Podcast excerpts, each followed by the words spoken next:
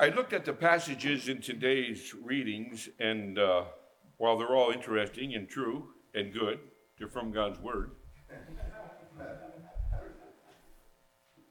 But I've always been intrigued with John the Baptist, Jesus' cousin, and the job that he was sent to do. And in this time of the year, on many occasions, we're called to read about passages of John the forerunner and Jesus' baptism. And so I decided to pick a passage about John the forerunner, Mark chapter 1, verses 1 through 8, which I will read to you. The beginning of the gospel of Jesus Christ, the Son of God, as it is written in Isaiah the prophet. Behold, I send my messenger before your face who will prepare your way. The voice of one crying in the wilderness, Prepare the way of the Lord, make his paths straight. John appeared, baptizing in the wilderness and proclaiming a baptism of repentance for the forgiveness of sins. And all the country of Judea and all Jerusalem were going out to him and were being baptized by him in the river Jordan, confessing their sins. Now John was clothed with camel's hair and wore a leather belt around his waist and ate locusts and wild honey. And he preached, saying, After me comes he who is mightier than I, the strap of whose sandals I am unworthy to stoop down and untie. I have baptized you with water, but he will baptize you with the Holy Spirit. Let us pray. Blessed are you, Lord, the great God. For the testimonies of the prophets, we bless you. For the statutes of your law, we bless you. For the gospel of Christ and the witness of the apostles, we bless you, O glorious God. Grant to us the spirit of your glory and the brightness of your presence, that we might read your word and understand through Jesus Christ our Lord. Amen. The first thing the Bible does, and here in the Gospel of Mark and most other places as well, is to make a man or a woman take serious a serious view of life. C.S. Lewis once wrote that he'd like to take his Christianity the same way he took his whiskey. Neat straight. Well, that's what you get in the Gospel of Mark. You get it straight. You get it right between the eyes, right at the beginning. what we get is momentous development in the history of the world. A breaking in of God into the life of man, an appearance of the Lord God in the world in the life of a single human being, Jesus of Nazareth. And for what purpose? To bring, to provide, to forgive, bring the forgiveness of sins. This is the presupposition of everything here. This is the problem that God's coming into the world is designed to solve. This is a question for which Jesus is the one and only answer.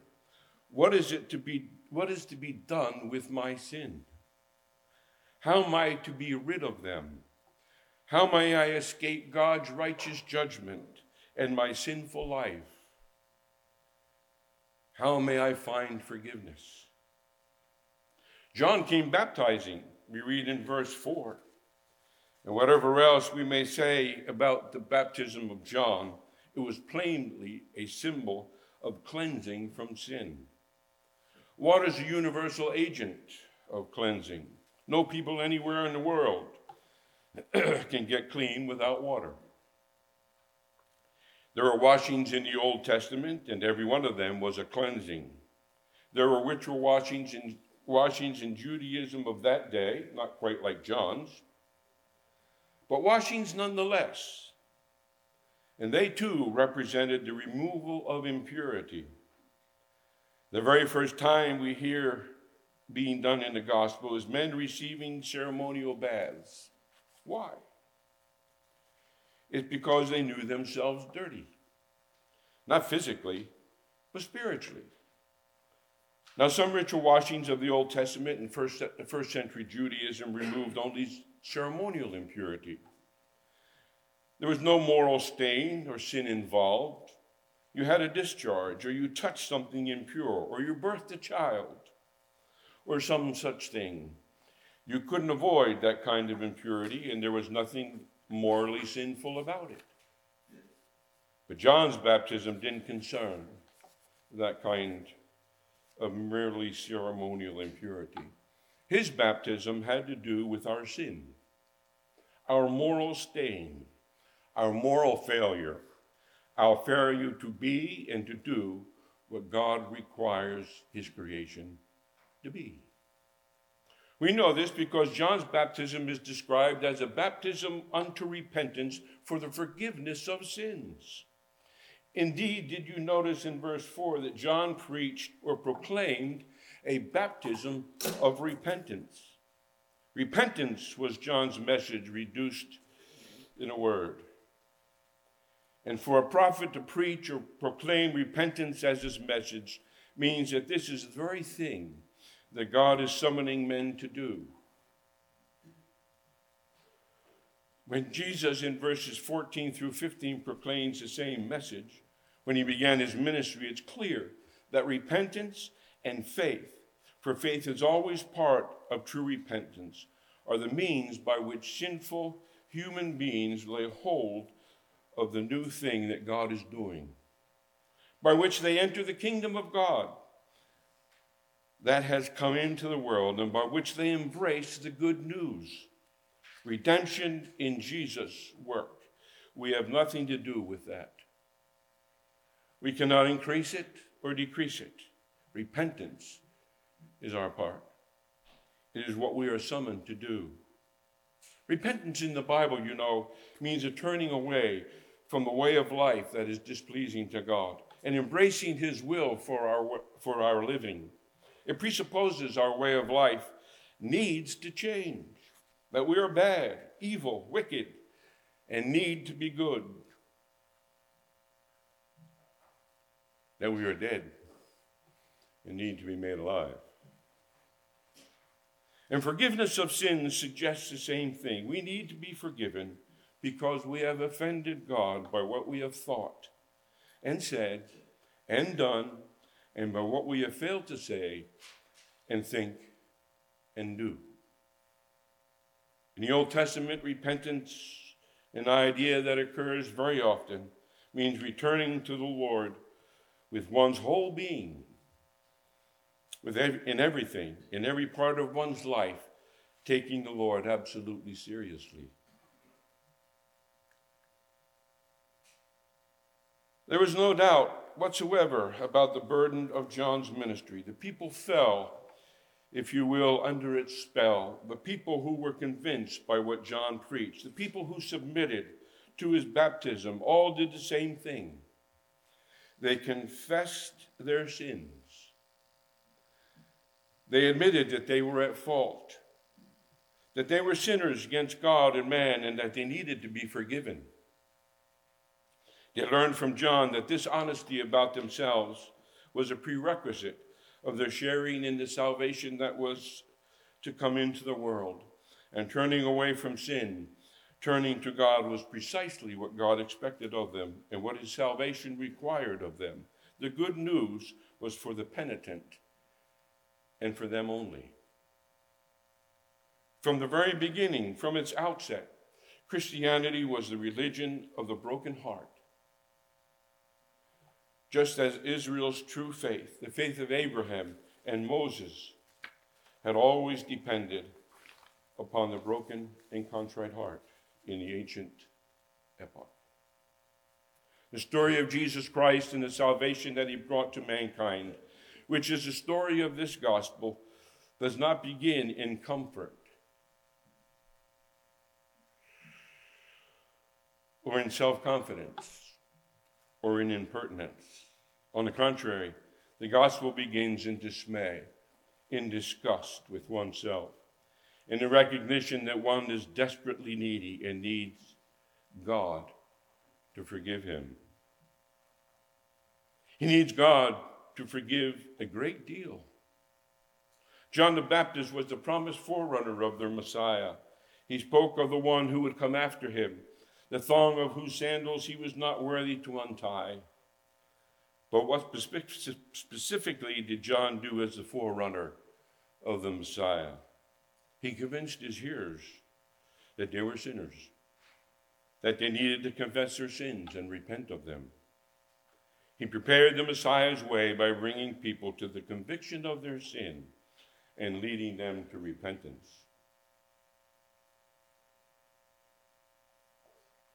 And as the story unfolds, the necessity of this as a first step becomes clear. The Gospel of Mark is an account of those who received Jesus Christ and those who rejected him. Those who refused Jesus were always invariably the self righteous. They did not believe that they had sins to confess, or if they did, they did not believe that God's forgiving them would be of such great consequence. They certainly never imagined that getting rid of their sins would require the single most stupendous event in the history of the world the incarnation of God the Son and his terrible death on the cross. But those who believed in Jesus and became his followers were precisely those whose hearts were broken by their own moral failure and by their great moral need. As Jesus himself would later say, it is not the healthy that need a doctor, but the sick.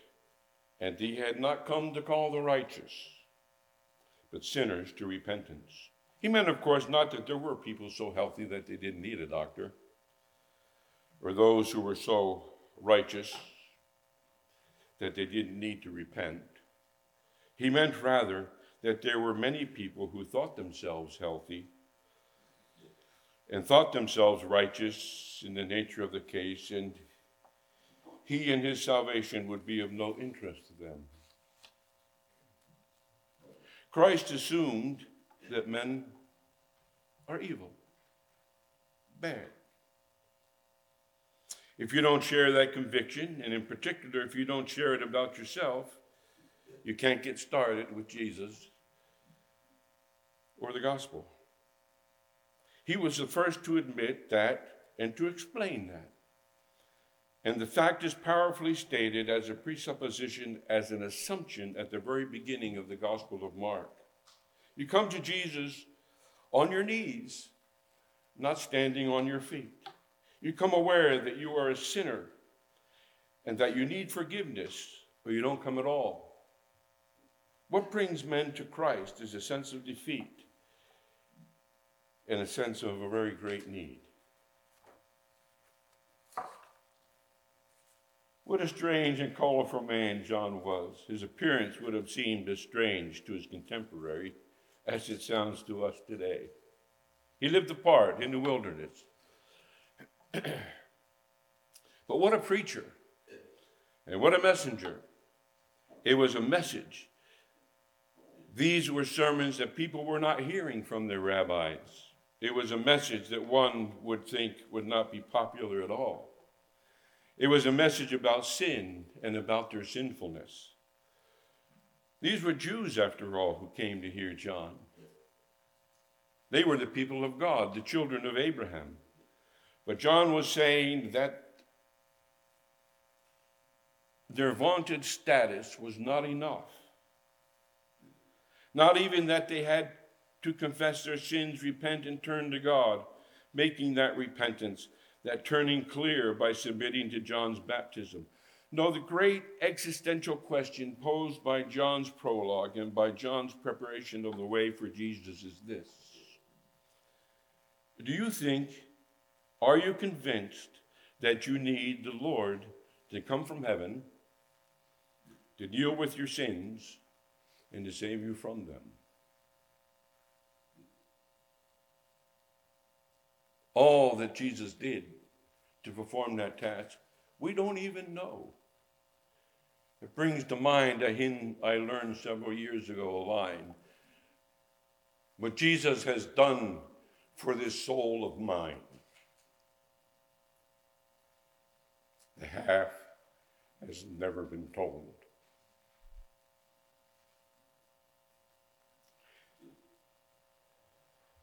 Take the sin that has always stood for all sins. It does in our culture. It does in every culture from time immemorial. You'd think that Elder George and I had gotten together was a Sunday school lesson and this sermon. The sin of lust.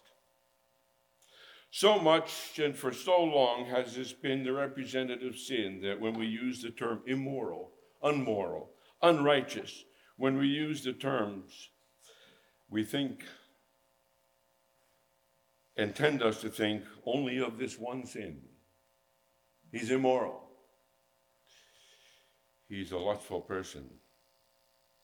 Dorothy Sayers recollects after making a remark about the seven deadly sins that a young man replied to her, I did not know there were seven deadly sins. Please tell me the names of the other six. but of course, in our day, in our pornographic culture, a very large portion of the population can hardly believe any longer that lust remains a sin at all, much less a deadly one. What do we think of lust? Is it a deadly sin or scarcely a sin at all? The English journalist Malcolm Muggeridge was working and on trip to India.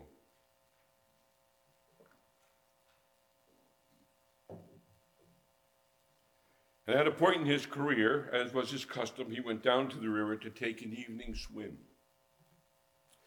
When he got to the river, he saw a woman there. Excuse me. In a letter to his father, he wrote what happened next.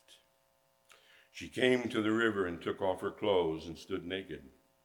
Her body, her brown body caught by the sun. I suddenly went mad. There came to me the dryness in the back of my throat, that feeling of wild unreasonableness which is called passion. I darted with all the force of swimming I had to where she was, and then nearly fainted for she was old and hideous, and her feet were deformed and turned inwards, and her skin was wrinkled, and worst of all, she was a leper.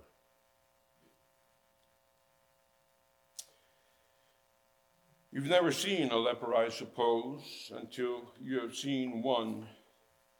You do not know the worst of human ugliness can be he writes. This creature grinned at me, showing a toothless mask, and the next thing I knew was that I was swimming along in my old way in the middle of the stream, yet trembling.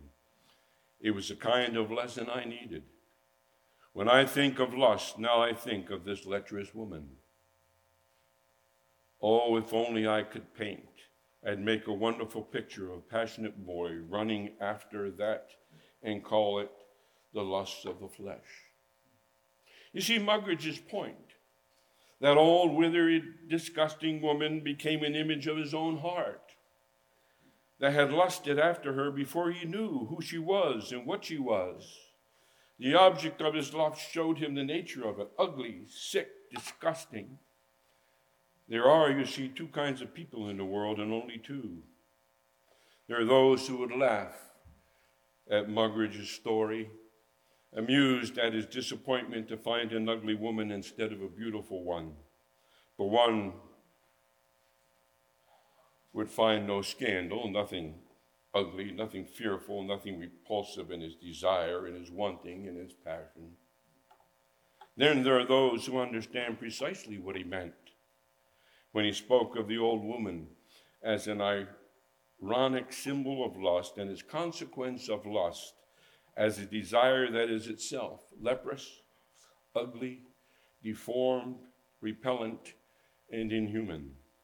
Lust as a desire that must be deeply offensive to God, as the willful repudiation of all of man's higher and nobler instincts. As a complete divorce of sex from love and commitment, as the objectification and dehumanization of other persons simply as the instruments of one's own pleasure. I guarantee you, brothers and sisters, among those many who poured out of Jerusalem and other nearby cities to hear the preaching of John, among those multitudes were brought to the conviction of their sin that were a very great number, perhaps mostly men, who confessed that sin first and foremost and agreed in their hearts with John and with the Word of God that lust of that kind was evil and that those who gave way to it desperately needed to be forgiven. Or take another sin that we are all guilty of a lot of the time that stains and corrupts everyone's life, whether or not he or she will admit it. The sin of unworthy, selfish, unkind, and foolish speech. Take to heart this self assessment from Alexander Whyte. A godly man used to say when he returned home from a night of table talk that he would never accept such an invitation again. So remorseful did such nights always leave him, and so impossible did he find it for him to hold his peace and to speak only at the right moment and only in the right way. And without his holiness, I have often had his remorse, and so I am quite sure of many of you. There's no table we sit at very long that we do not more or less ruin either by ourselves or someone else. We either talk too much and thus weary and disgust people, or they weary and disgust us. We start ill considered, unwise, untimely, or inappropriate topics. We blurt out our rude minds in rude words. We push aside our neighbor's opinion as if both he and his opinion were worthless, and we thrust forward our own wisdom as if wisdom would die with us. We do not put ourselves in our neighbor's place. We have no imagination in conversation, and no humility and no love. We lay down the law. We instruct people who could buy us at one end of the market and sell us at the other if he thought us worth the trouble. It's easy to say grace. It's easy to eat and drink in moderation and with decorum and refinement. But is our tongue that so ensnares us. To command the tongue, to bridle and guide and moderate and make just the right use of our tongue is a conquest that no one, that not one in a thousand has made. That's from Whyte's the walk, character, and conversation of our Lord Jesus Christ. I guarantee that there were multitudes among John's avid followers who, when they confessed their sins, confessed sins of the tongue, sins that, under conviction of John's preaching, had begun to bother them greatly. They now remembered those sins of speech very clearly, and the memory made them ashamed of themselves and disgusted with themselves. They felt impure, dirty. They knew for certainty that they had sinned against God and needed His forgiveness more than they needed anything else in the world. What did the forerunner do to prepare the way for the Lord? What message was he sent ahead to bring concerning the one who was coming after him? What did the voice calling in the wilderness actually say? he said, You people are a brood of vipers. You're sinners. Comprehensively, deeply, inveterately, you've forgotten the most fundamental fact about yourselves. You're acting like you're not great sinners when you are. You are sinners before God and before man, and you need His forgiveness. Because once a man or a woman was convinced of that fact, he or she was ready to receive the welcome Lord. We might think that a message such as John's, a message about man's sin and guilt, would be too depressing to be popular. People would be turned off to hear themselves condemned by the great desert preacher. But the truth is intoxicating, and this truth is what opens the ears to the good news. John's was a powerful message because it opened people's eyes to reality as it actually is and opened their hearts to see the world and their sin and themselves as lying in sin and needing salvation.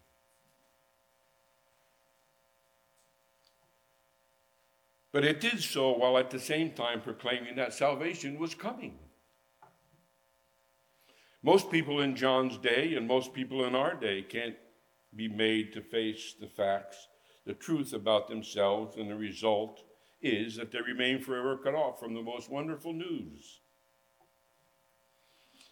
The most wonderful news that has ever been announced and proclaimed in this world. They never see Christ for who and what he is because, thinking themselves well, they have no thought whatsoever that they need for a doctor. John's message, honest, searching, and necessary as it was, in fact, created such a stir that King Herod Antipas feared his influence with the people and had him arrested. The Jewish historian Josephus tells us that as well, as the gospel writes. That's how powerful an honest reckoning with sin is. It changes people, it created a movement. This simple fact that people came to deal honestly with themselves about their thoughts, their words, and their deeds, it changed the world in Jesus' day, and it has changed the world ever since whenever there have been large numbers of people who have agreed that they are sinners and desperately need God's forgiveness. To quote Whyte once again, sin was his errand in this world, and it was his only errand. He would never have been in the world at all, either preaching sermons or doing anything else but for sin. He could have done everything else for us without coming down into this world at all. Everything else would take away our sin. And thus it is that our sin is the true key with which to open up all he ever said, all he ever did, while he was with us in the world.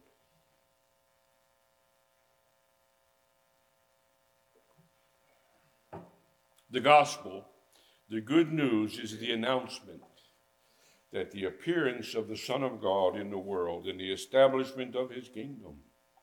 But that kingdom is for repenting sinners and for them only. And they and they only will recognize Jesus for King and the Savior that he is.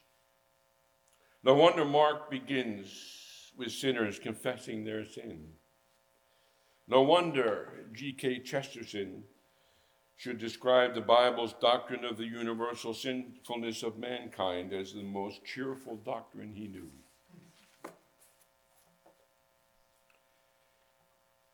It means that in the Bible can one find the last, at last find the truth about themselves, difficult as that truth may be to face and then find the real solution to his true problem.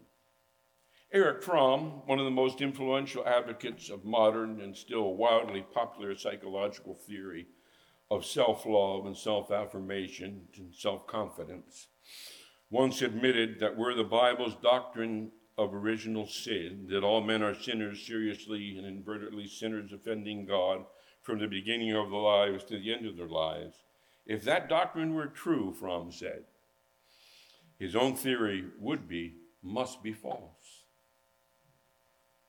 Fromm taught people to find salvation within themselves. People who were honest about their sinful hearts and lives know that they will never find salvation there.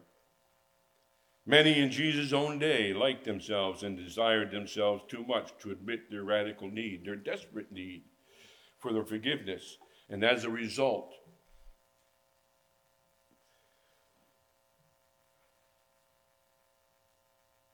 I lost my way.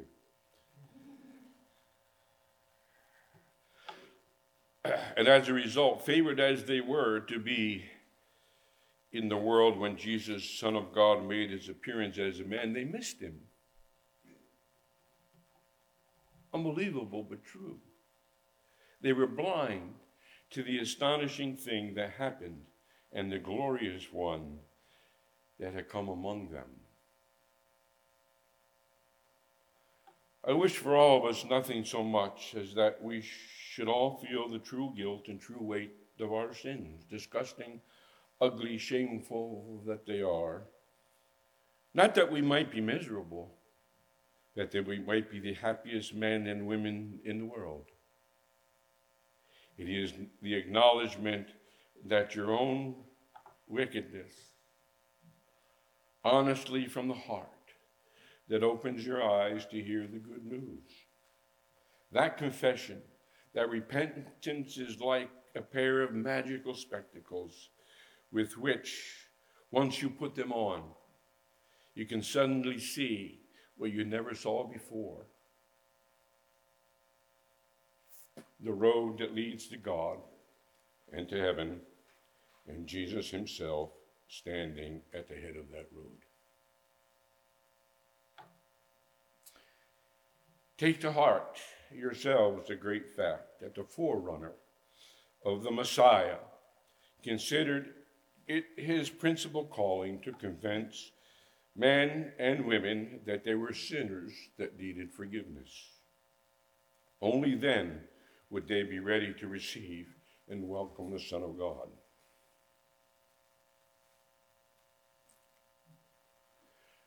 Let not the conscience make you linger, nor of fitness fondly dream.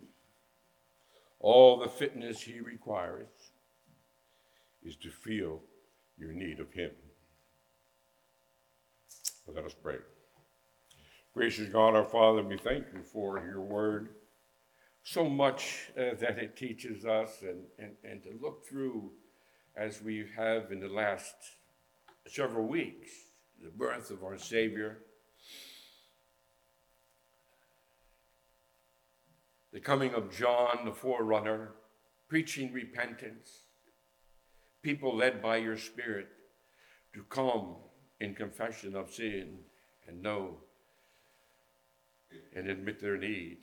Then we come to you, Lord, we pray in the same way.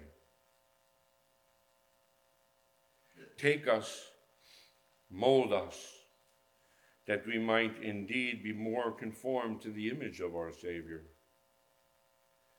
that we might walk by your Spirit, Spirit in newness of life.